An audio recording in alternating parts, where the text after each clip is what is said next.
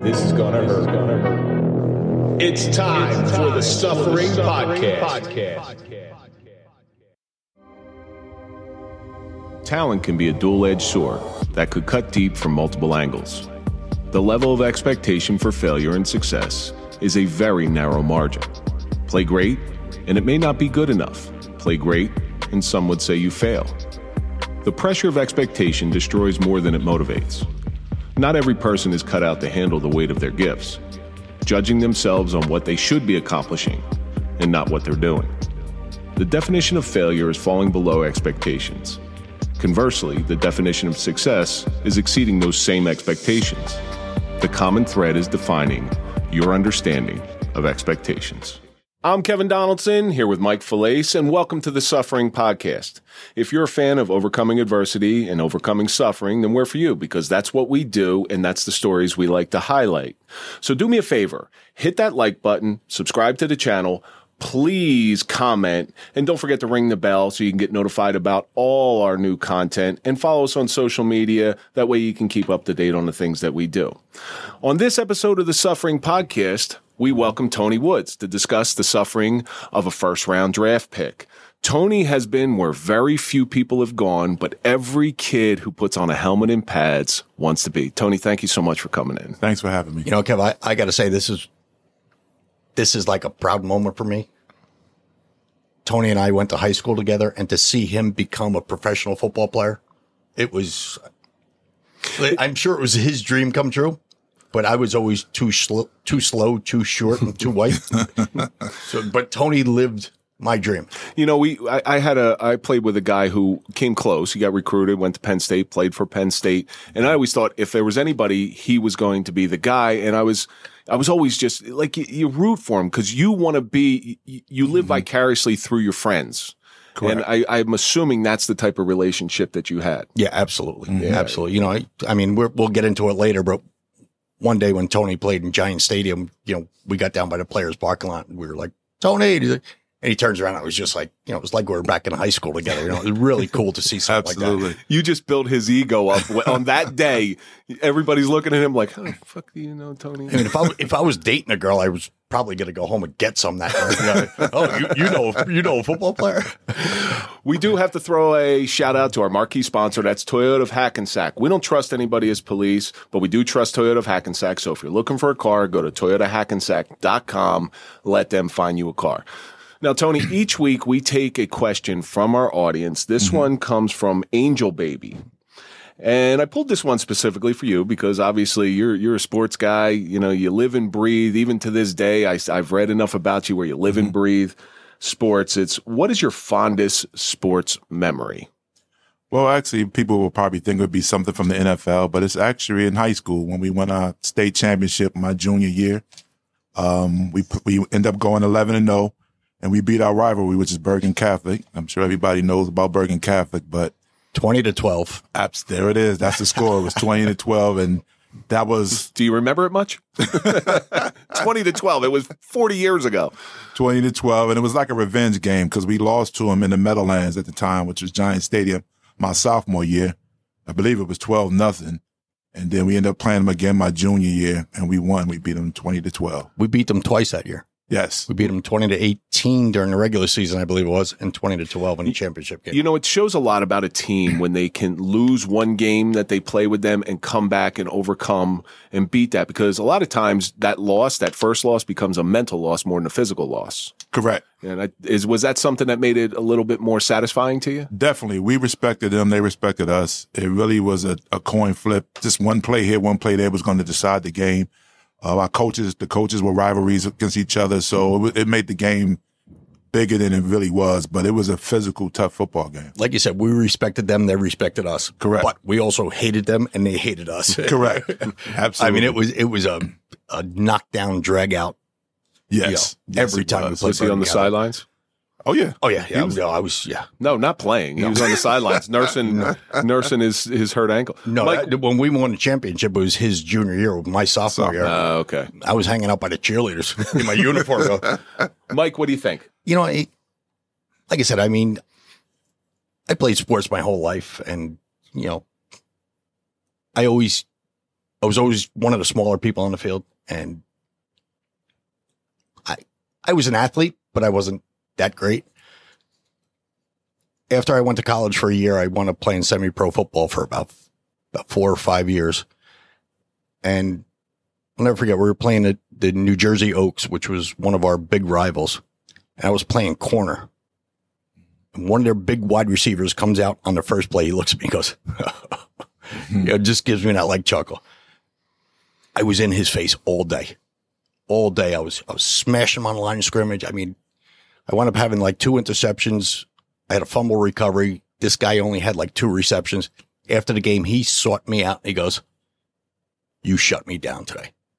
And that was just like my, A lot of respect. Mm-hmm. that was like my, my feel good moment, you know. Then I sucked after that. I want to leave it. I got I got two of them. So when I when I played college ball, I was a big fan of growing up. I was a big fan of Conrad Dobler and the way he played. Awesome. Okay, so Conrad Dobler, and I learned this. I forget what video I was watching, but I used to go into the guys and I I would pinch their nipple. I'd get under their pads. I was a lineman, you know. I got pinch their nipple. I'd, I'd jab them in the ribs or something. Really get them pissed off. And Mm-hmm. after about three or four plays, I'd just walk past the ref. I'd make sure I didn't turn my head. I say, "Hey, keep an eye on number you know, sixty-five here. He's getting a little dirty." And sure enough, man, that guy would come back at me. But my my most precious moment is it happened recently. You know, my oldest, my oldest and uh, guy just he lives, breathes, and eats football, and he's been to a mm-hmm. couple Jets games. I got some friends who are on the Jets, but my youngest guy was able to get three tickets this year, and it mm-hmm. was my first. It was his first football game. My ten year old, and that I don't know if you guys remember that. Do you remember the first time you walked into a pro stadium and you come out of the tunnel and you see the field for the first time? You know, capture that um, and even the stadium just it goes up Yes. forever. You know, looks like capture that in a bottle and you have true magic. And I and I looked for it in my 10 year old's face. Like I was waiting for that moment. He came in, eyes got so wide and and he was just amazed by everything. But then we went out on and then I'm I'm talking to him and I said, How big's that field? And he goes, I don't know, it looks like the same as our field. And I said, That field's hundred yards. How big's your mm-hmm. field at at your home field? Goes, It's hundred yards. And I said, those guys look at it the same way. While you are amazed at all this fanfare and stuff like that, but that amazement in his eyes, and even my oldest, he, he did the same thing. First Jets game I took him to.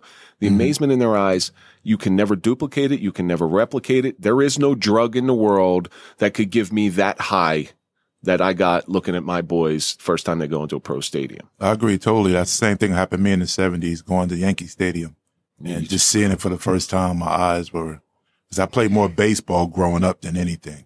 You got to see Thurman Munson. That, that was my favorite player. Yeah, Thurman so- Munson was my favorite player. N- next week, I mean, he, he died August 2nd, I think, 1979. So that's Wow. next week. Lesson Yeah, of the day: next week. Don't try to fly your own airplane. Okay. and Angel Baby, thank you so much for sending that one in. Keep sending in your questions, and we will try to get them on the air. Now you're a you're in a little bit of an anomaly. What I Mm-hmm. know about you comes from Mike. I tried to do my research on you, but your Wikipedia page is wrong.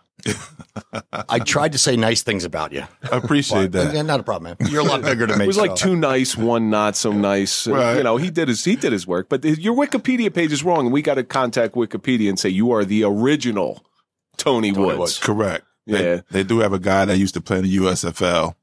Um, I don't. I'm not sure if he was older than me or not, but I never played in the USFL. Yeah, that's the only one that I know. Well, actually, a lot of players started their careers Correct. in the USFL. The only one I know is New Jersey Generals. Beyond that, I couldn't tell you any other USFL team. Right. We had the, the Philadelphia Stars. You Yes. had Philadelphia Stars. The, New Orleans Breakers.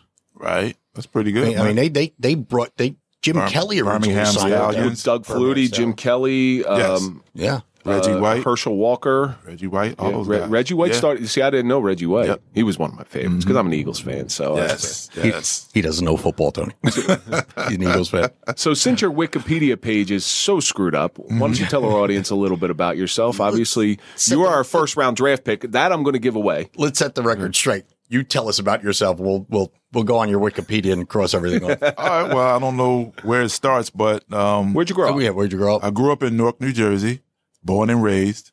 Um, Newark, New Jersey in the 60s was a little bit of a different place than it is yes, now. I just missed the riots because I was born in '65. No, I, excuse me. I think the riots was 67. So I was too young to, to understand and see what was going on. But, um, even though Newark has its reputation of being a, a aggressive city, some good, some bad, um, where I grew up at was somewhat middle class, believe it or not. Um, we had the house where everybody came. My father, he. You know, your mother designed it that way.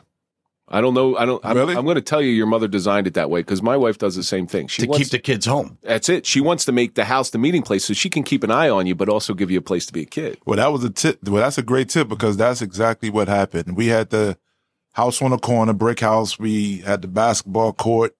We, my father and my brothers, we helped build the indoor pool, uh, underground pool outside. We had the jukebox. We had the house where all the kids came. So, you know, my mother would feed the kids left and right. And it just, it was a, it was a good time.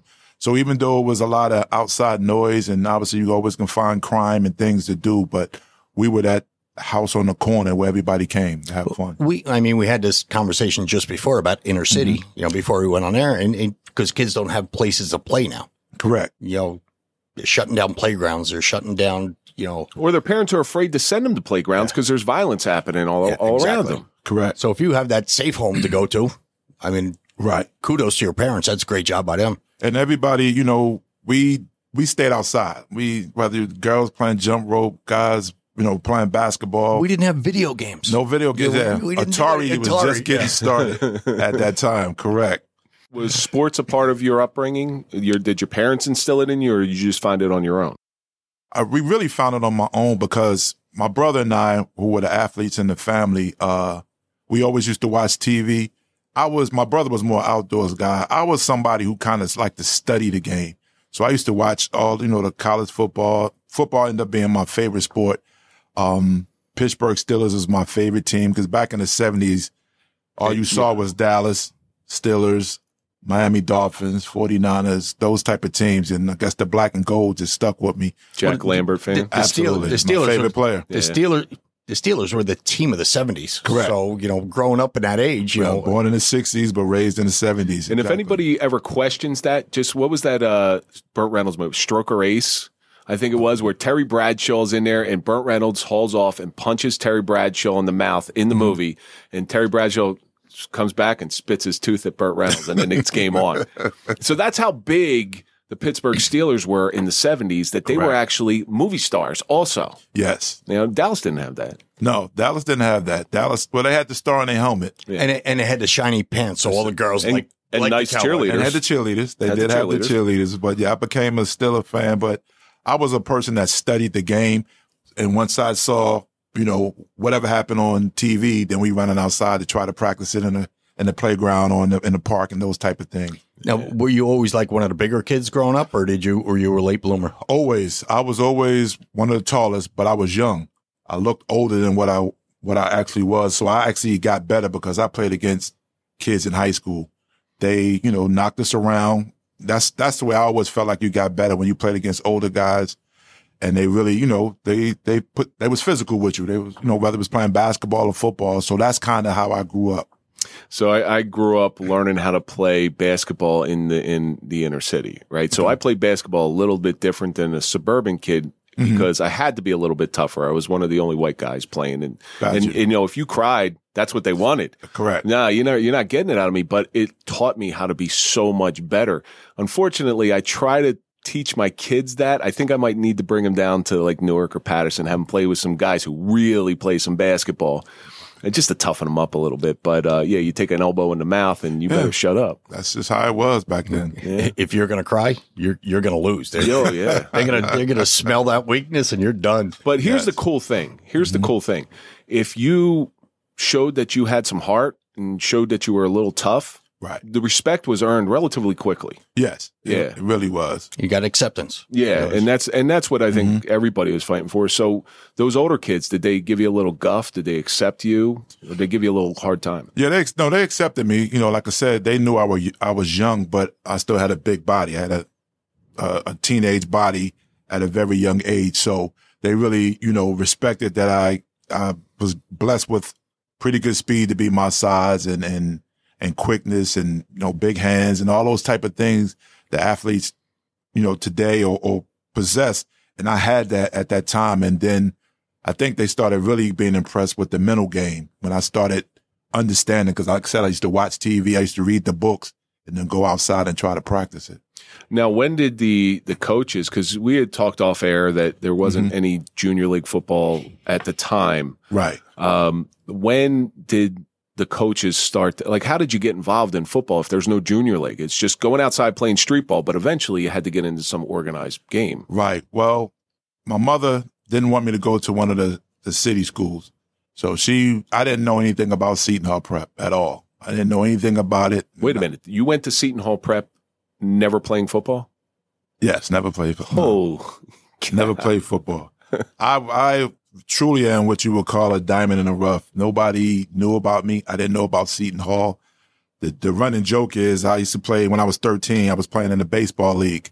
And, you know, we were talking about what high school we was going to go to. And once I realized I was going to Seton Hall, I was sitting there. We was, it was the baseball team. We was talking. I was like, I can't wait to see all the girls and da, da, da, da. And they were laughing at me.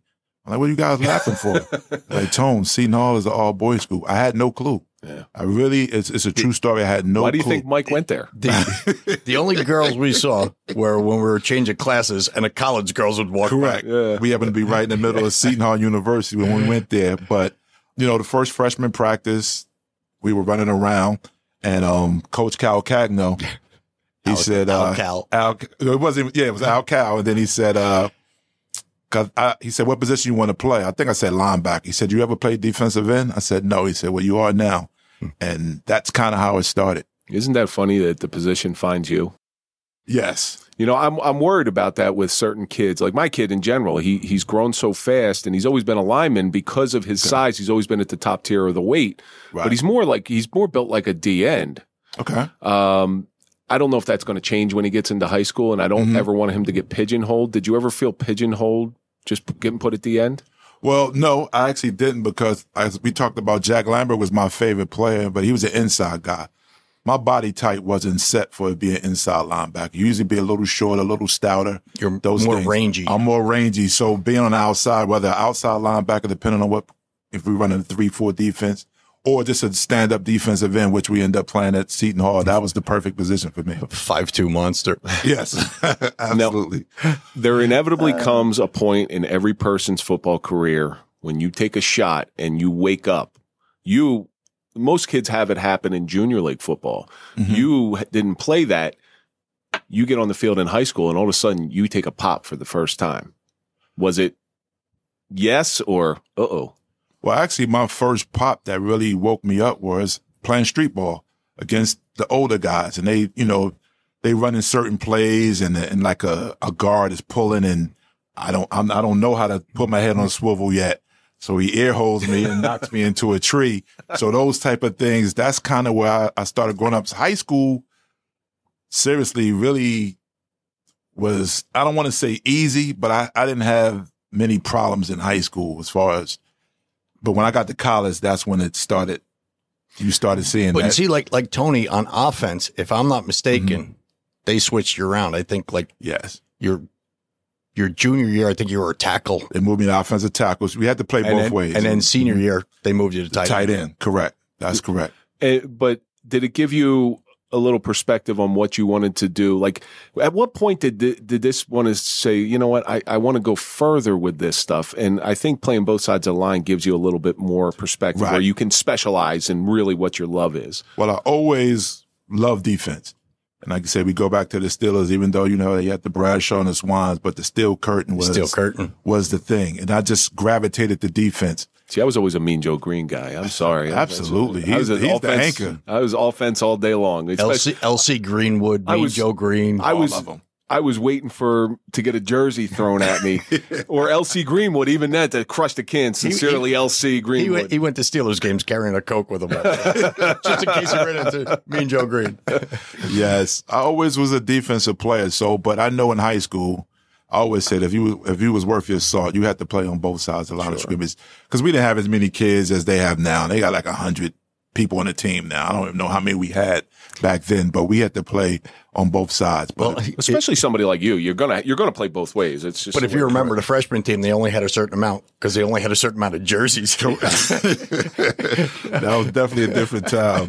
Oh Now- my now they, had, they had like 30 jerseys and they, they only kept like 30 guys because they had no more jerseys back then. now your parents in Newark, they want to give their son a better education, Right. And I'm I'm assuming it was they you went to Seton Hall for the education reasons, not so much for the football. Correct. Um, What was the what was the cost? I mean, it, you know, you're talking ancient times, so it was probably what fifty dollars a year. No, No, it was it was it was actually I want to say it was like twelve hundred. It went up two hundred every year. Yeah, I, That I was I, there. I, I think it was like, I vaguely remember like 1,200, 1,400. 14, something 16 like that, between yeah. 1600 1800 we were out. But We that were- was a we decent amount of money. But I, Yes, I back then remember back in the day, Delbarton was like $5,000. Yes. Oh, 5000 for, Yes, for high yes. school. It And was did, did it ever put a financial strain on your parents? Well, my father had a um a house cleaning service where um he had thirty employees working for him, where they would have uh seven um station wagons with four people to a to a, um a car, and they would go out to different households and had the crew, you know, cleaning up the house, bathrooms, beds, vacuuming floors, all that. So he had a really successful business in the seventies. So, you know, me being young and not recognizing it until I got older, that I was very blessed that he was able to do that.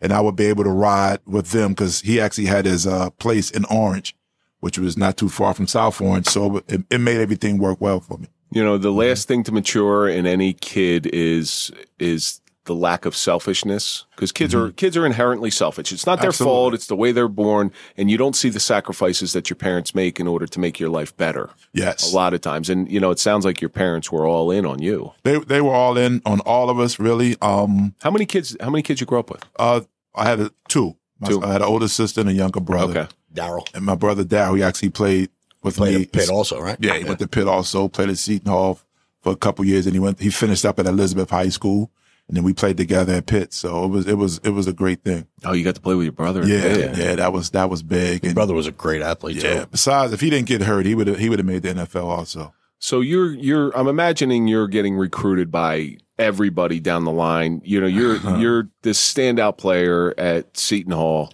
Prep, and mm-hmm. uh, All American. now the pressure starts hitting.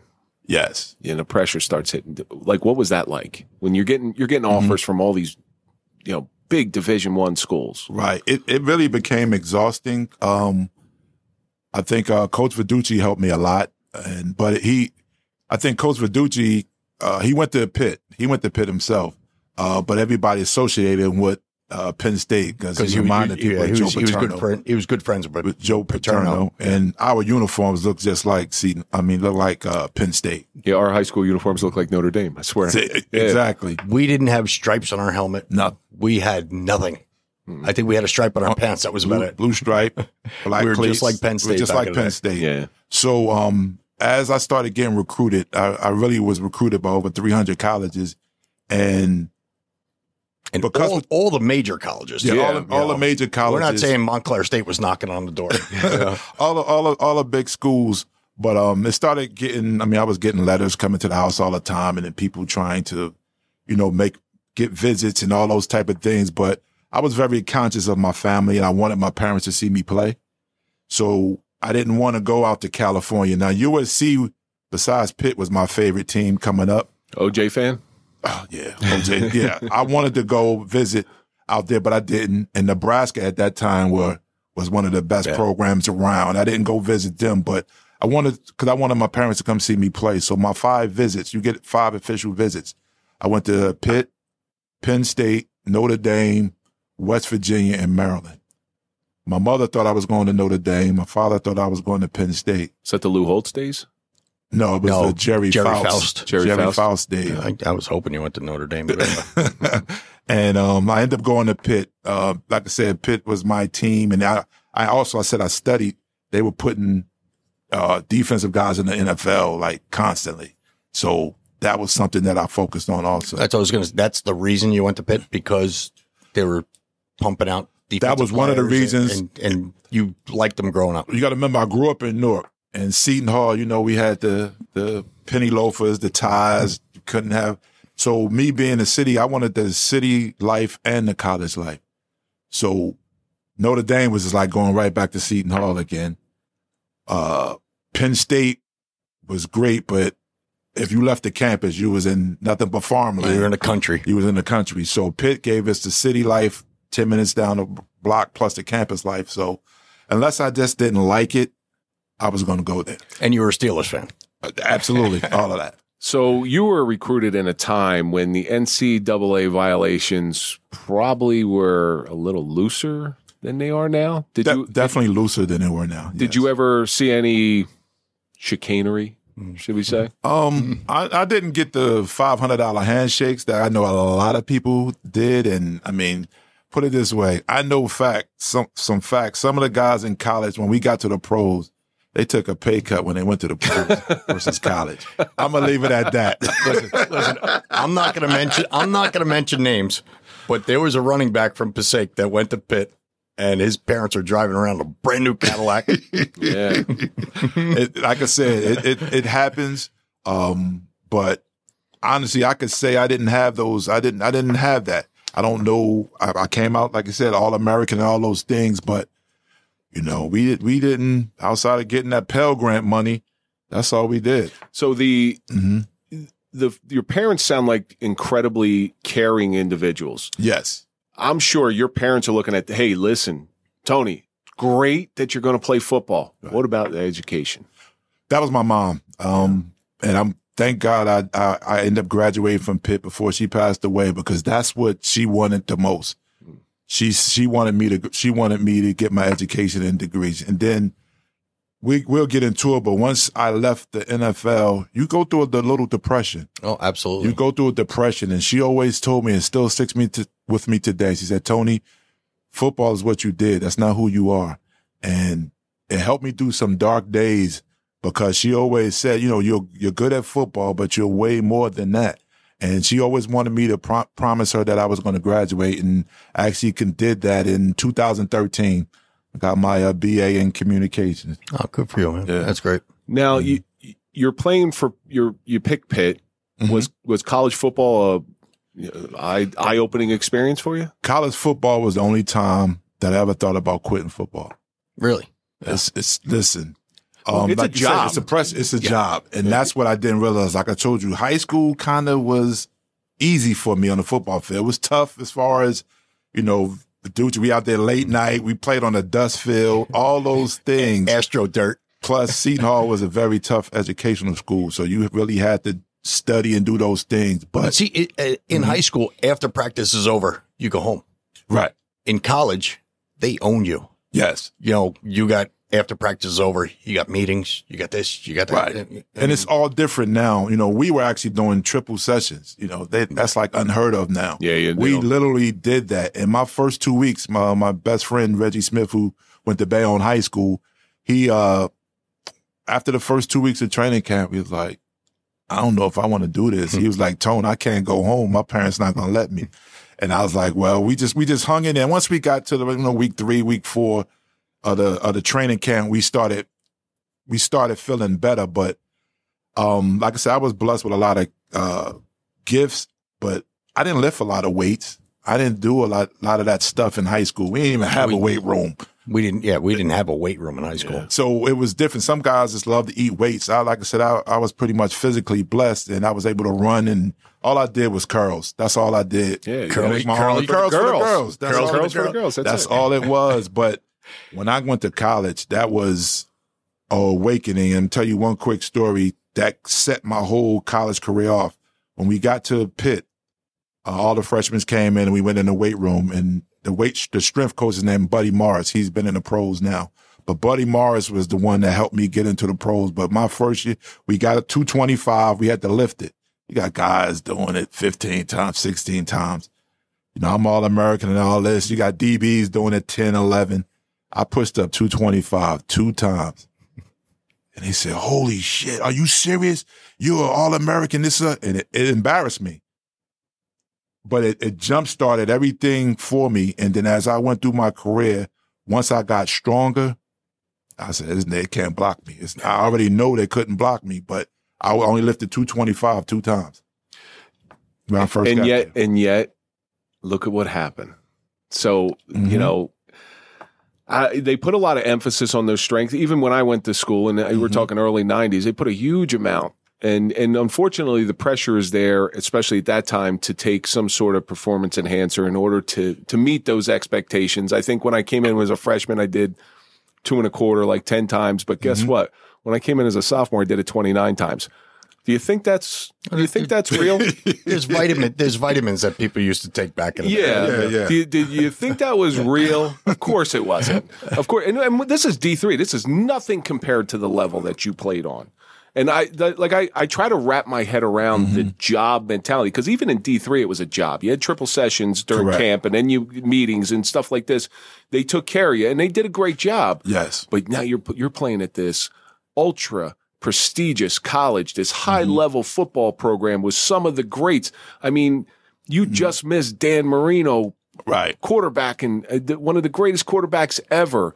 It's just it- it's just a, a level that is unfathomable to me.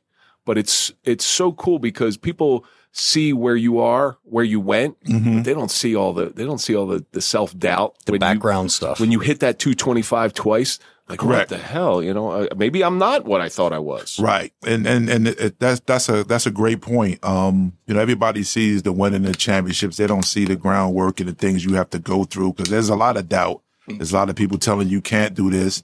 Some people come in as freshmen and they're taking care of their family. You know, the people that's older than them. People don't know the responsibility that they have. Um, when I came in, my freshman year in high school, I mean, my freshman year in college, I actually had a daughter my senior year in high school. So now I got the responsibility that, you know, not only trying to go through school and graduate, I have to have a daughter I have to take care of. So, you know, thank, thankful I had great parents to help, help do that. When they used to come see me play, would bring my daughter with me, my daughter Crystal and everything. So it was, it was those type of pressures. And like I said, now you have the pressure of being all American and this and that. They expect you. I never thought I was going to be starting my freshman year. Like I told you, I was a student of the game. All I knew, I needed two years. I needed my junior and my senior year to be healthy and to play, and I'll be able to have a shot at it. Well, do you think playing longer reduces that because of the injury factor? Like you, Mm-hmm. you want those two years and you want two healthy years to make, to go Correct. further. Playing four years, there's a higher risk of injury. There's definitely a higher risk of injury, and back then we played on that AstroTurf, which yeah, was oh. the, the terrible AstroTurf. right on top of the Montclair cement. University used to have it. I played on it once. State, yeah. Awful. Yeah, we played on it, and sometimes we practiced on it. So I, I did, I did, I didn't get hurt in high school, but I started having ankle problems when I, when I went to college and those type of things. So I used to love when we played at Penn State. They played on grass, Notre Dame. It was grass, those type of things. You know, it's amazing they didn't learn that lesson from that crap AstroTurf. And it's a, thank God it's a long gone dinosaur. I mean, just look at the NFL. Look at the quarterbacks who lasted forever. You got the Dan Marinos, you got the mm-hmm. John Elways, you got the Terry Bradshaws, and Correct. they played on grass. And then look at the great quarterbacks whose career were cut, the Randall Cunninghams, Ran- playing in Philadelphia on that turf down in which was Veteran. Stadium. which was mm-hmm. god awful. Randall Cunningham was a great running quarterback until he blew out his knee because of AstroTurf. Correct. Um, RG three. Yeah, it's it's yeah, Mm-hmm. it's amazing they didn't see that stuff earlier, and now the new stuff is like playing on a carpet. Yeah, it is. It is now. But um, you know, back then at, uh, at ACL, you were you were done definitely for a year, year and a half. If you tore your Achilles, you were done. Period. Yeah. You know, now these guys, Well, of not a, course, not a surgery technology. today or so. Yeah, exactly. Absolutely, So much different. Absolutely. Yeah, just ask Patrick Mahomes how he could walk after the after the Oh, a little, a little, a little injection right in the right spot. He's good. Shot him up. yeah, uh, he's coming out like he's 13 years old again. Well, see, that, that- that's what I was going to get back to before. Like you're you're in college, you're fighting for a position. Correct. The guy that's fighting for a position with you is taking the vitamins and Right. getting bigger and stronger. Mm-hmm. Doesn't that put pressure on you, to, like to say, like, well, if he's doing it, he's going to win the job. Right. Well, that's what Yeah, Brian it's- Bosworth said.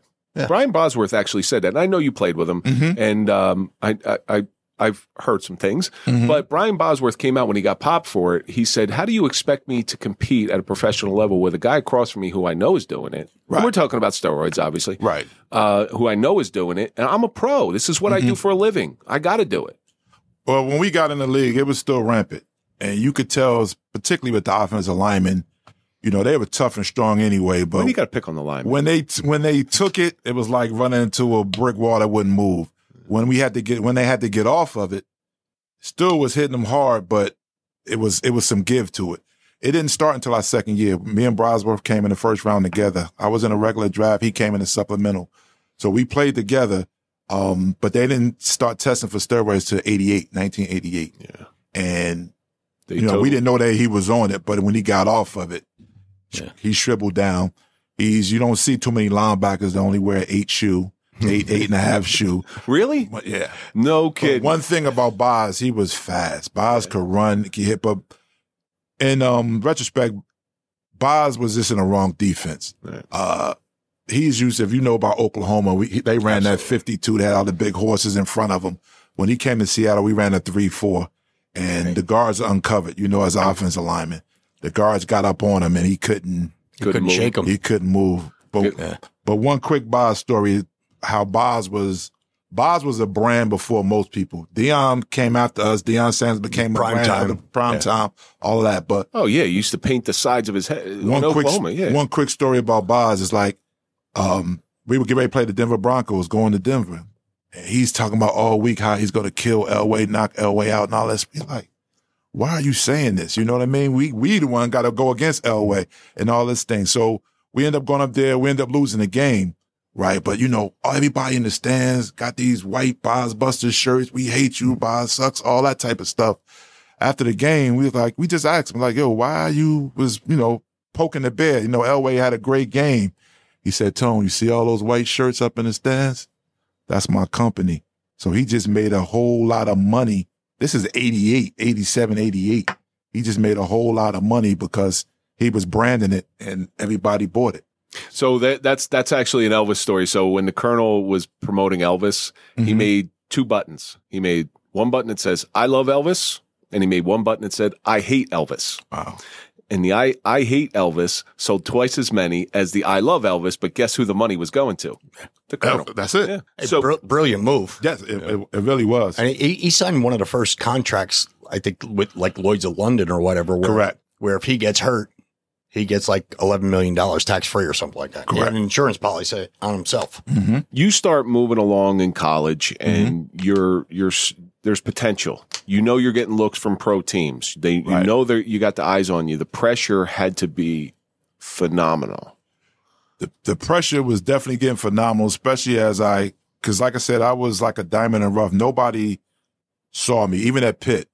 Uh, my first year, I broke my ankle, so I only played a few, you know, f- a few games. Sophomore, I started getting a little bit, a couple starts here and there, starting to be noticed. My junior year is when I hit the scene. I ended up with 15 sacks and everything. You know, we didn't win as a team, but I, I started to shine. I had the size, I had the speed, so everybody started really looking at me. So now my senior year, I'm not. Everybody knows where I am now. Now I'm getting double teamed and all those things, and I still end up with 13 sacks and all everything. So right now I'm still number three in in at Pitt history in sacks. Uh, right right before um Aaron Donald. Aaron Donald is fourth. I'm third, and then Hugh Green. And those guys is number one. So, uh, you start seeing those things. You start, you know, wondering about what can I do because the pressure is getting more and more and more. And I didn't go to like the Hula Bowl, all those bowl games because because of that turf, I started having ankle problems. So I had to get ready for the draft. So I was starting to get worried. I was already projected to be in the first round, but you don't know where. You know, you could easily go second or third if you don't perform. well that was uh, we had a young gentleman in here named damon hayes played all four years at rutgers and and he talked a little bit about the pressure he was supposed to go sixth round or something like that and Right. guess what his phone never rang Yeah. and it, it had to be heartbreaking because you devote the better part of your young adult life to making this dream happen and it doesn't mm-hmm. happen but the funny thing about pressure is pressure can destroy you but pressure can also make diamonds Correct. So I was going to say, your senior year, did you did you feel the pressure to go out and outperform your, your yourself? You know, get more sacks, do this, do that. Do, Yeah, I definitely felt the pressure because now you're starting to get the the press. You know, people, you know, now people know who you are. Like I said, I showed up out of nowhere, but now people know who you are. So yes, the pressure of uh, you know, with holding up the image of the of the team, um, yourself, your family, and of course, you know, you want to make it. You want to be able to help your your family and, and those type of things. So it seems like the weight of the world is starting to come on you. Even though my family never made me feel that way, it was things I wanted to do for them. So I kind of put, plus I had a daughter also. So it was things I, I needed to do. If you had like a bad game, did you just like go back and sit in your room like, Jesus Christ, you know, I, I screwed up my chance of going to the NFL or something like that? Actually, a bad game was worse when you were in the NFL. If you lost, I, I don't know, but it's because it's, well, it's not many games in college either, but it was like a funeral when you lost a game in NFL because there's so many jobs on the line. You know, it just, it really, it was actually, college was pressure, but it was more pressure in the NFL. Well, that's your, that. that's your job. And if you don't perform in your job, Correct. guess what? You're not going to be in that job for very long. Correct. Yeah. And you got a bunch of young bucks coming up every year. All the time. All every the time. year. Uh, so you, the, dra- the night of the draft, where were you? I was in uh, Phoenix, Arizona my agent Bruce Allen, he was the son of uh, the late great George Allen, who used to coach the, the Redskins, the Redskins yeah. back then. Um, you know, he had he always kept the he, he lived in Phoenix, but he always had a a draft party for the guys he he have going in the draft that particular year. So, you know, they flew me, my my parents out, my brother, and sister. Oh, your parents got the experience. Oh yeah, all, yeah, oh, everybody. It was it was beautiful, and um, you know, he told me what the procedure was. I still was projected to go in the first round. And he said, uh, Tony, they're usually going to call you if, you know, whatever round it is, they're going to call you because they don't want to draft somebody that maybe got locked up. Unfortunately, may have died and you wasting a draft pick, all those type of things. So they will call you and speak to you first. Or, or had that mask on with the, the the weed smoking. There was that guy a couple years ago. Guy oh, dropped in a draft for that. Yes, that was a great experience, though. Yeah. So you you go number one. Mm-hmm. What was the look like in your parents' eyes? No. What, let's go back. What okay. was the phone call like? Well, yeah, that's that's a great point. Um, well, first of all, I was projected to go anywhere from ten to twenty. That's what that's where they thought I was going to go. The team that showed interest was the Cincinnati Bengals at 17, the Seattle Seahawks at 18. Rumors were that the Miami Dolphins at the Miami Dolphins was a little bit ahead, maybe at 12, and the 49ers, those four teams were interested. 49ers told me they were drafting in the 20s. It's like, Tony, if you're here, we'll take you, but we don't think you're going to be here. Now, the week before the draft, Marty Schottenheimer, who used to used to coach the Cleveland, he's a Pitt alumni also. He came to work me out at Pitt. Usually you don't get a head coach that comes work yeah. you out. He actually worked me out. He, and they drafted in the twenties. He said, Tony, if you're here, we need a linebacker. If you're here, but we don't think you're going to be here, we'll draft you. Draft day. Chris Berman, everything's going on. Fourth pick in the draft, first round. Cleveland Brown makes a trade from the 20th and move up to fourth. I'm getting excited. I just know a week ago I just worked out for the head coach. He said he needs a linebacker. But I also remember my coach, I mean my um, agent telling me that they will call you first. So they made the pick. It was a guy named um, Trey Junkin who went to Kentucky. I think he played two or three years and he was done. So played for the Eagles, I believe. Wasn't Trey Junkin an Eagle? Uh, name doesn't sound familiar, but that he just might not. Trey Junkin was a no. He had a, another brother. Um, no, Mike Junkin. Trey Trey Junkin is his brother. Mike Junkin was the one that came from Kentucky. He was the one that went to uh, Cleveland. But Trey Junkin, I actually played with Trey Junkin uh, with the Seahawks too. He was a long snapper. He was he was very good and a tight end. Played with the Raiders and all of that. But so then after that, going all the way down, Cincinnati Bengals picked uh, uh, Jason Buck from BYU in the 17th pick. Then the phone rings. I pick it up. Hey Tony, this is Chuck Knox from the Seattle Seahawks. He said, we have the next pick here and we wanted to know would you like to be a Seahawk? I'm like excited. Of course, coach. Da, da, da, da, da. So I look at my family, give them the thumbs up. He said, okay, they, we about to give the announcement. I think ESPN was going to a commercial, but they made the announcement and I gave a thumbs up. Everybody in the room is screaming and crying and it was awesome feeling. It you really just was. became a superstar. You're a kid. You're yes. a kid.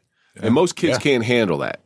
22 so years old, maybe? Tw- 20, 21. 21. 21 years old, you just mm-hmm. became a professional athlete, top of the food chain Correct. for something that you showed promise in, never playing junior league football. It's a true success story. It's actually a beautiful thing that you got to experience that in that room with your parents, looking in your parents' eyes face to face. Yes, yes. It was it was it was amazing. Um, I had a lot of support. Um, Luckily, you didn't get catfish during the, the process. that's a whole nother. wow. But yeah, no, it was it was a great experience. Uh, my whole neighborhood, you know, in, in the city of Newark, they showed me a lot of love. Um, Hometown hero. home, yeah, I was I was a hometown hero, and you know, even I, I don't know the Woods family in general always got a lot of respect, and um, because we try to do it the right way, um, and even to change this course a little bit, even when I came back to Newark, you know, you go out. I mean, I'm in a, I'm in a, I'm in the Seahawks. I've been there three, four years. You come back, you go hang out, you at partying. If something was about to go down, they're like, Tone, it's time for you to get out of here. I'm like, huh? Tone, it's time for you to leave. Yeah. Something's about to happen. So, you know, they, they, they protected me. You know, anything could be going on that I have no clue about. I took their advice and, and then just left. You're like the neighborhood heroes. They were looking out for you. Really. Correct. Correct. Well, you know, some, if you look down the line of professional athletes for the last 30, 40 years, hmm you wish people would look out for them the same way your community looked out for you, like Len Bias, you know, somebody like that. Just tragedy after tragedy Yes. after tragedy. And it's good that they protected you. But Right. I hate to tell you, you're a Jersey guy, and Jersey people are very, very odd. It's, I don't care where you go. Hey, that's Tony Woods from New Jersey, you know? And they take a lot of pride in that. Like he's one of ours. Correct. Correct. I mean, that goes for all, you know, we have a lot of, uh, industry people in the, in the movies and a lot of people from Jersey. It's a small state, but it's, it produces a lot of, I wonder if the other sta- other states in the union have that. Like, you know, if I'm from Nebraska, oh, that's a Nebraska kid. I don't think they have that same pride that New Jersey has in their own people who make it to Right. the next level. that, that's what makes Jersey special. I mean, you know, Absolutely. 100%. yeah, you know, New York has the reputation, but Jersey, we stand on our own. We Yeah. stand on our own. But you know, and, and that's even going back to Seton Hall Prep.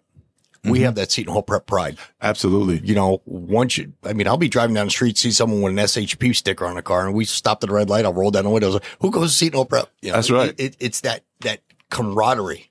You know, I say all the time. You know, I was born in born and raised in Lily White, North Arlington. Okay. I never met a black person until I went to high school. Wow. And it was Tony. No, I'll, I'll tell you exactly who it was. Three of them: Brian Johnson, Darren Johnson, and Kyle Jackson. Wow. Really? three first black people. I still talk to them to this day because you have no mm-hmm. pre- preconceived notions. You know, dude, Correct. You know, I, I- say I tell Kevin all the time. You put two white kids, two black kids, two Hispanic kids, two Asian kids on a playground. And they're going to play all day Yeah, that's what they're until do. someone gets in their head. Correct. I had no preconceived notions about any other race. I didn't know people were different. I still talk to Brian. I talked to Brian yesterday. Absolutely. When you're playing for the Seahawks, Okay. obviously there was a jump from high school, from Seton Hall to Pitt.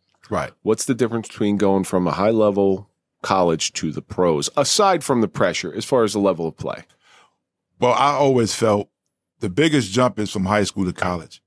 The speed, the speed, the playbooks, everything changes. Plus the pressure of you still having to, you know, go to school and do those type of things. You got a social life. It's, I, I think it's different now because they have, you only can have spend certain amount of time doing this and doing that. Back in our time, it was just like a full time job, hmm. You know, and, and it was hard. But when you get from the, the difference between, uh, college and the pros is that they're only going to tell you twice. You can't keep making the mistakes going over because it's a business. And, and, it, and it was many times, you know, you see somebody on a Monday, but on a Thursday they're cut, they're gone.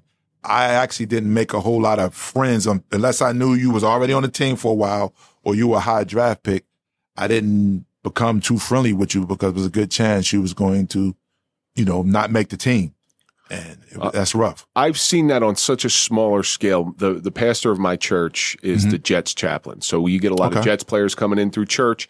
And I've Mm-hmm. seen personally probably f- five or seven people that came in who I got to know and then one day they're they're gone. Mm-hmm. Yes. They're Yes. gone. And it's it's a sin because I really like these people. They're good human beings. Mm-hmm. And then they're going. I like, oh, Grant got traded to Miami, and and Yep. Dan got traded to the Reds uh, to Washington. Correct. It's a, or San Fran, Mm-hmm. and um, They probably left because they didn't want to be by you anymore. I'm sure. I'm sure. Listen, Grant Hermanns. He was so tall. He could he was around everybody at once. that son of a gun was six foot nine. They they list him at six eight. He's probably six ten. He was gigantic. Wow. But you're in that high level of play, doing very very well. Mm-hmm. Um, what do you think? Uh, I mean, you played again in the '80s. You played against some just legends, Right. I mean, I think every generation has their legends. Um, at that time, I always felt during my 10 years in the league, uh, John Elway was the best to me. I played against him. We were in the same division. Seattle was in the AFC back then, and it was the Seahawks, the Denver Broncos, the Raiders, San Diego Chargers, and the Kansas City Chiefs. That, that was the AFC West back then. So Elway to me was to the best. Elway twice a year. Yeah, twice a year. So I played him 12 times, easy. So I played Elway, Dan Marino, Joe Montana. You ever sack Joe Montana? Yes. We, we played we played them. We played them every every preseason too. And then a couple times during the regular season, but we played them every preseason. Uh Warren Moon and uh Warren Moon was Warren, big. people Warren Moon was tough. was tough, solid. He had a he, had, he threw the prettiest pass, man. He really did. he had that he had that nice like if Joe Right. if Joe DeMa- or Ted Williams' swing was a quarterback throw, Yes. I'd have to say it's Warren Moon. Warren Moon. I agree. I agree. A lot of people don't don't know that, but uh, yeah, I played against some great, you know, Troy Aikman, young Troy Aikman coming up. I played against uh, a man the, the, from uh, Philly, uh, Randall Cunningham. Randall Cunningham, all of those type of guys. Yes. Yeah. So, uh, what do you think your career highlight is in the NFL? When he came out of Giant Stadium and I yelled out his name and he came over and said hi to me. Actually, That was your greatest. that's your greatest NFL moment. well, sack, sacking um, John Elway was definitely one of my one of my highlights. Like I said, because we played him, so he was so tough. He was strong. Uh, he's six three, whatever, two thirty five, and he had a cannon of an arm. Um, And when- quick, quick release too. quick, yeah, quick release. He he was he was he was special. Um, few things that people probably don't know. The fastest quarterback I ever played against, most people would think it was Randall Cunningham, but it was actually Steve Young. Really? Steve Really? Young could run, man. That's great. I mean, he literally is like a four four type of guy. and he was a he wasn't a, a physically imposing guy. no. I think he ran more scared, but he he. I- Listen, he- when he you're could- running scared, you could run real fast. yes. I use run, man. I use Steve Young as a cautionary tale because there's a guy who should have been starting quarterback on any other team in the NFL, yet he's second to the greatest quarter, arguably one of the greatest Correct. quarterbacks ever. correct. You know, that's a that's a tough thing. and it happens. It, it happens that way. Think about um, well, Thurman Thomas in college. Thurman Thomas behind him was Barry Sanders. Yeah. Everybody Mi- knew Barry. Michigan State, right? Yeah, no, um, Oklahoma State. Oklahoma State. Yeah, Oklahoma right. State. You're- Yeah. Yeah. Yeah, I remember that. Now you move on in your NFL career. Okay. uh, The you're getting a little older. Mm-hmm. Body's not recovering so much. Right. When you start seeing the signs that this is coming to an end, because what I know about the NFL is Right. it stands for not for long. Correct. I knew around week. I mean, not week. I knew about year seven. I was slowing down. Um, my first bad experience. I, basically, it was my first time I ever got fired. Was after my sixth year. That was you were with the Seahawks I was for with the years. Seahawks for six Yeah, years. How, how did how did that come down when they told you like we no longer need you? Um, it was the day before the last cut. I was at a friend's house, and um, at that time, Tom Flores, Chuck Knox had left and went to the Rams. Tom Flores, the, the legendary uh, Raiders coach, was our coach at the Seahawks. He called me in the office. You know, he showed me respect. He wanted me to, to find out before everybody else found out. He came in, and this is when it was more of a business. At that time, I believe I was making about six, seven hundred thousand, and there was some other people, younger guys, that they were paying a hundred and something thousand. But you saw some promise in them. This is the business part of it. Basically, telling we could pay three people what we're paying you. Yeah. I knew I was slowing down. They knew I was slowing down. And they, that's just the business part of it. So they said, Tony, we're going to let you go. We're going to release you. He said, I don't think we'll be able to bring you back because I'm sure somebody else is going to release you. But I found out later, Chuck Knox, who was with the Seahawks and went to the Rams, he told him, if you let him go, we're going to take him. You're not getting him back. And so I was out of, out of work for about three or four days, but it was devastating. That was the first time I've ever Taste of was fail- fired. It ta- fired almost lack almost of- like a taste of failure for the first time in your Correct. life. Yeah. Correct. But but that you you you were playing at such a high level for so long, and you were a superstar for so long, Mm-hmm. and now all of a sudden, you're like, it's it had to be just an unknown experience for you. It was, but you've seen other people, you've seen it happen to other people. Now it's happening to you. Um, you know, most people, just like anything, would love to retire or or leave on their own terms. That was the first time that I've ever been fired from any type of job. And that's what it is. It's a firing. You could call it trade, whatever, cut. Cut, you got fired. whatever. Same, it's, just- it's the same thing. So that was devastating. I think at the time I was still only what 26, maybe 27. Um, and, and that happened. So great. you you finally get picked up. Was it a relief? Did it light a fire under your ass? Yeah, it lit- it lit a fire. Free agency hadn't started. It was, um, the that was free- the that was the Lee Rousson thing. it was it started Yeah. in 93 it started so i got released after the 92 season. So um I, like i said i was out for about three or four days and the rams picked me up. So i went to anaheim and that's when free agency started. So in my mind i was like okay let me play this year try to do well and then try to get, get another long-term contract. And that's pretty much what happened. Um i got cut toward the end of the end of preseason so i didn't start. You know i was a starter I didn't start my first year. I ended up being a starter for five of the six years in Seattle. So now after I got released, I went to the Rams. So I don't know the plays. I got to learn the plays. So I end up, you know, maybe playing starting like half the season. But I was able to do well enough. And then the Redskins or the Washington team picked me up after that. And I signed another three year deal and I played three years with them. So Was it was Reagan still playing then? no, Riggins was gone. Um, Man with the there? biggest ass in football. the major guys there was, um, Darrell Green was still there. Was Jacoby of still there? Jacoby was gone. Um, the the the Hogs, as you know it, they Yeah, were they were they were gone. gone. That was that was the Super Bowl team, like ninety one of them. I was still with the Seahawks then. Yeah, that's Mm-hmm. so. You go to you go to Washington. Mm-hmm. At what point is is it time to pull that ripcord? Well, I wanted my goal coming in, not knowing. You know, you never know because it's a lot of reasons why you you leave the league. Obviously, injury, you can leave the league. Drugs. There's a lot of people who eat themselves out of the league, believe it or not. Ref- Refrigerator Perry. it's it's all kind of things and you know so i knew once again i was slowing down um but my body's put us playing with seahawks we we had a great defense we went 2 and 14 which was the worst year of my life football wise but we were in a top five defense and we had the defensive player of the year cortez kennedy but we only won two football games Hmm.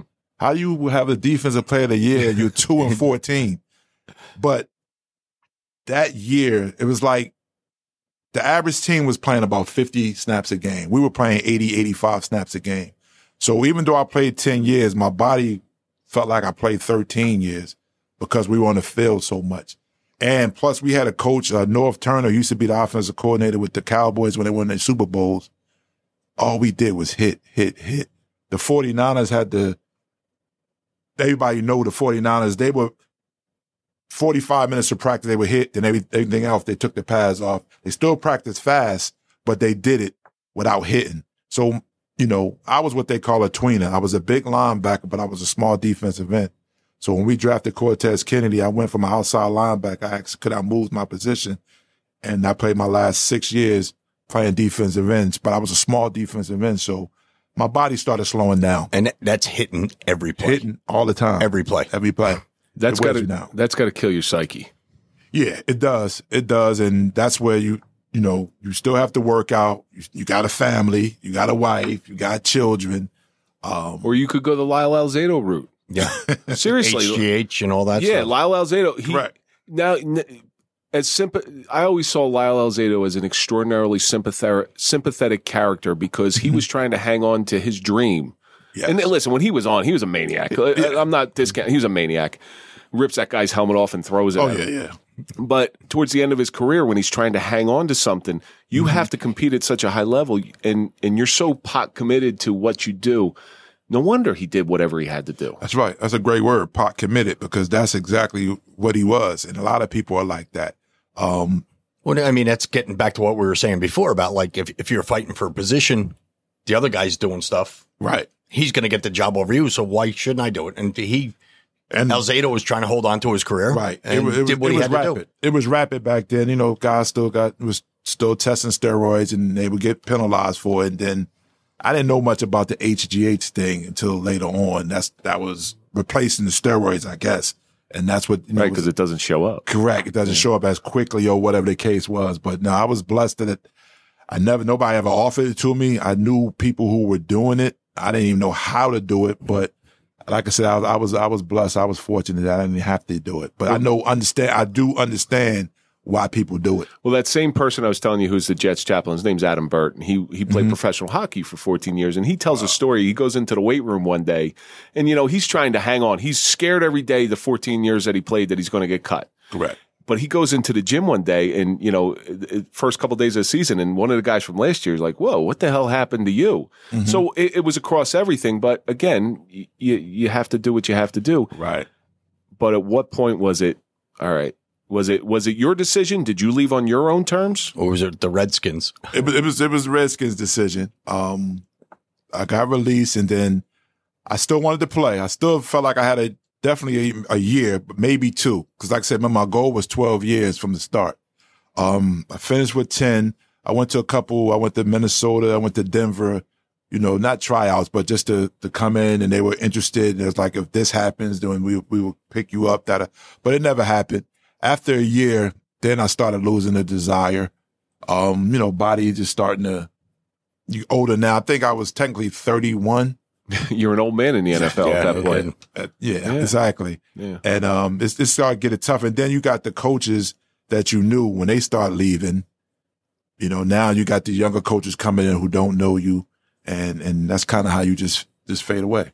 Then you had to be standing out in the middle of nowhere, going, "What do I do now?" What next? Yes, because the guys now they have so many programs now that you know if you wanted to entrepreneur, you wanted to internships, banking, cooking, whatever you want to do, they didn't have that when we came out. So Your name alone today, if you're in a pro sport, even for a year, your Mm-hmm. name alone will earn you some form of an income afterwards. Correct, because it's all about branding now. Like I told you, Boz and Deion and all those guys, they were branding themselves way back then. Obviously on the plane, but on the, on the field. But now it's so many options that these young people have that we didn't have. So I didn't, I didn't know. I was like lost. You know, kind of. You know, you go through your depression stage too, because you're used to everything is a regiment. You're used to doing this, doing this. You have to be here by this time, be here that by time. Once all that football's stops. been in your life from freshman year of high school. Correct. You know, Fresh- you- so you got four years, four years of college, ten years. You're talking Right. eighteen years. Now all of a sudden it's gone. Yeah, it's gone. And it's like you're looking around and, you know, the first year I didn't even work. I was just trying to figure out what I wanted to do. Um, I wanted to be an agent. You know, I wanted to stay around the game. So that was my initial plan. But the people I wanted to do it with uh, had a lot of in, internal fighting and all that. So that never happened. Broadcast. I, I got to be honest with you. Just this first time we've met face to face. Broadcasting seems like something very natural for you. You got a genuinely big smile. You you you speak in such a way that you know you're you're not um. I'm I'm Tony Woods. Um, uh, you know, you you you have inf- projection. you have projection. You have inflection in your voice. Was that ever something that you thought about? Uh, it came up later on. People were saying that because Seton Prep taught me a lot. By us winning, we know we the cable channel. I can't remember what it was. We had a lot of interviews. And, Cable vision. Cable vision. Correct. So, you know, I started being in front of the camera and just, I guess, being natural with it, but never really taking any classes and learning it. But I wish it was something that I would have done back then. You're a hell of a lot better than Michael Strahan. and Strahan is the man now, I, right? it's just I can't understand. That's one I can't understand. with the I'm gap, sorry. the gap in the teeth. and the, the lisp and stuff. it- it- I'm sure he's a great guy. I'm sure he's a wonderful human being.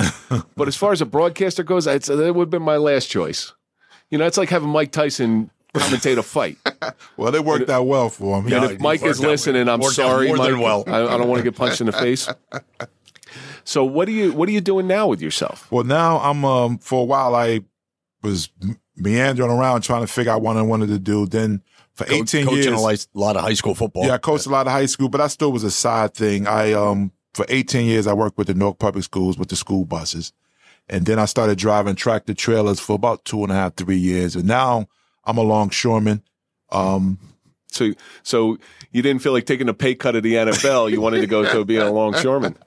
Well, I wanted to end my working career strong, so um, it's, it's definitely a good occupation. Future, pension. future, all of that type of stuff. Uh, you know, you get pensions from the NFL and all those things too, but um, it's a great job. Obviously, it's an important job. We bring in 70% of everything that comes into this country, food, show, everything comes from the ships. And, and it gives you purpose again. Correct. It does give me something. purpose. Uh, you know, it's, it's a lot of heavy equipment is is dangerous. Um, it's not hard work, but it's dangerous work. So you gotta, you know, always be on point with things going on. Your your coaching life, giving back to the Mm-hmm. younger children, that's got to be an enormous amount of satisfaction. You've learned so much throughout your career, Correct. and it would be a shame for it to live and die with you Mm-hmm. without passing it on. Yes, I'm definitely a pay it forward type of guy. Um, one of my high school buddies, he was a, he's now a retired police officer. He's been coaching in the in the city. Uh, uh, Brian Logan, he actually still coaches with West. I mean, at Weequahic, but we started coaching together. He asked me to come on his, his coaching staff at Westside back in 2003, I believe. And so I coached like 10 years in high school, uh, eight in the in the inner city, two years at Seton Hall Prep. Prep at different intervals, and then five years at William Paterson. So I did uh 15 years of coaching, and then the job market just kind of took me away from it. But um, one of the things at Westside, being in inner city, being from Newark, you know, I was wanted to give these kids hope. I was able to teach them the right way how to do it. Uh, I also at one time, it was funny. I actually felt like a hypocrite because I was always preaching to these guys about college and going to school and finishing, and I hadn't finished my degree. So that was another push besides making that promise to my mother that I was like, you know what? I just didn't feel right keep talking about school without finishing. And that's all it's about, completing whatever you start. And so once I did that, that was that's one of the most I, I tell you what, besides of course your birth of your kids and all of that type of stuff, uh, graduating from college was one of my greatest accomplishments. And my big my biggest accomplishment to me in the NFL, I played 10 years. I played in 140 football games, but I started 125 of them. So that that means, of course, I was good, but I was consistent. So that's that's something that I'm very very proud of. I just got one quick question. Mm-hmm. Reading your bio, it said you had seven. You have seven children. Well, that's with my my wife now. She has three I have. Was going to say, did you have cable growing up? I mean, did you have any like hobbies or anything like that? I mean, seven kids. Come Well, on, no, man. it's it's the blended family. It's the uh the blended family, like the like the Brady bunch. Um, Yeah, three and three. There you yeah, go. three and three. Well, it was it was it was seven, but my I always still say seven because my oldest daughter actually passed away. Oh, I'm sorry to hear that, man. Yeah, so I'm saying we we can get into things. Um, she's been gone now. She died at 31. She would have been 40. That was the my daughter I had my senior year in high school. Heart attack Wow. out of nowhere. Sure. Uh, Lay this on us the last yes. ten minutes. Hey, the last man, ten minutes of the show. It's this this is the suffering podcast. Yes. Things happen. you know that that walking across that stage to get your diploma. Mm-hmm. You you realize what you did with that?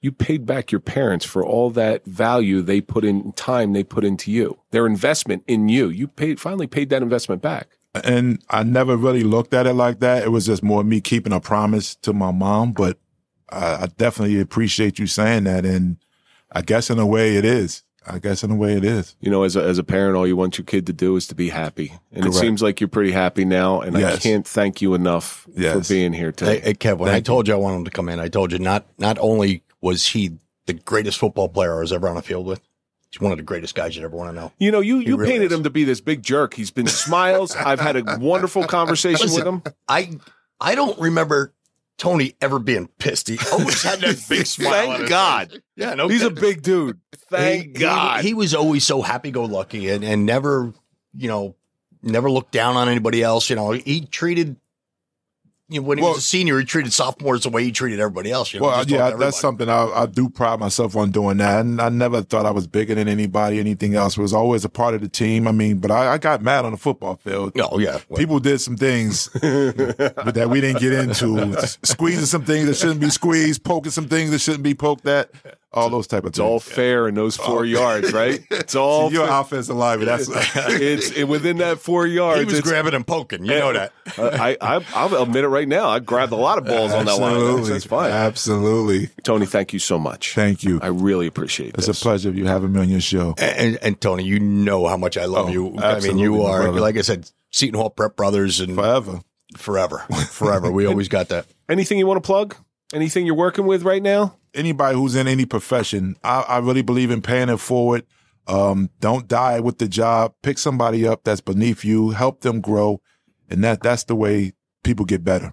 we we're coming to the end of the show Mhm. and we always end the show the, the same way you've gone through this this life that you know is a dream for most people and it was i'm sure it has its peaks and valleys like Mhm. everything else what do you think the suffering of an, a first round draft pick has taught you actually it makes me appreciate the working class guy, the one who goes to him or her goes to their job, put in 30, 35, 40 years, you know, try to help their family grow and, and, and, you know, be a good citizen in the community and all those type of things. Um, I was blessed to play a, a, a, a sport, a game. a game And, and that's what it is. At the end of the day, it's still a game, but it's a lot of heavy stakes in the middle of that game. But, um, It's a it's a game within a business. Yes, that's exactly what it was. And I try to treat it like that as far as having a kid spirit about it. But sometimes, you know, you just being an adult, you have to do some things and say some things and handle some things that you really don't want to. But um, it's still a game. It's a beautiful game. It is the ultimate team sport because you have, you know, 50, 60 guys trying to pull one way. And you don't have to like each other, but you do have to respect each other and put in the work to get things done. I always tell everybody I play baseball, basketball, and football, and I could tell you maybe five guys I played baseball and basketball with. I tell you every guy I played football with, Absolutely. because it's a family. It really is. No. Thank you so much for coming in. Appreciate you, Kevin and Mike. And that's going to do it for this episode of the Suffering Podcast, the suffering of a first round draft pick with the Tony Woods. And let's think about all the stuff that we learned today. Not the Wikipedia, Tony Wood. Not the Wikipedia, Tony. the Tony Wood. Design an environment for your kids. Football is what you did, it's not who you are. Pressure can destroy, but pressure can also make diamonds. Pay it forward. Knowledge is for everyone, not just for you. But most importantly, consistency is the greatest accomplishment. That's going to do it for this episode. Don't forget, you go to popple.com, get your digital, digital business card, put in the code TSP20 for a 20% discount. Follow us on all social media that's Twitter, Facebook, Clapper, TikTok, Instagram. Follow Mike at Mike underscore Failace. Follow me at Real Kevin Donaldson. Of course, follow the Suffering Podcast, and we're going to see you on the next episode.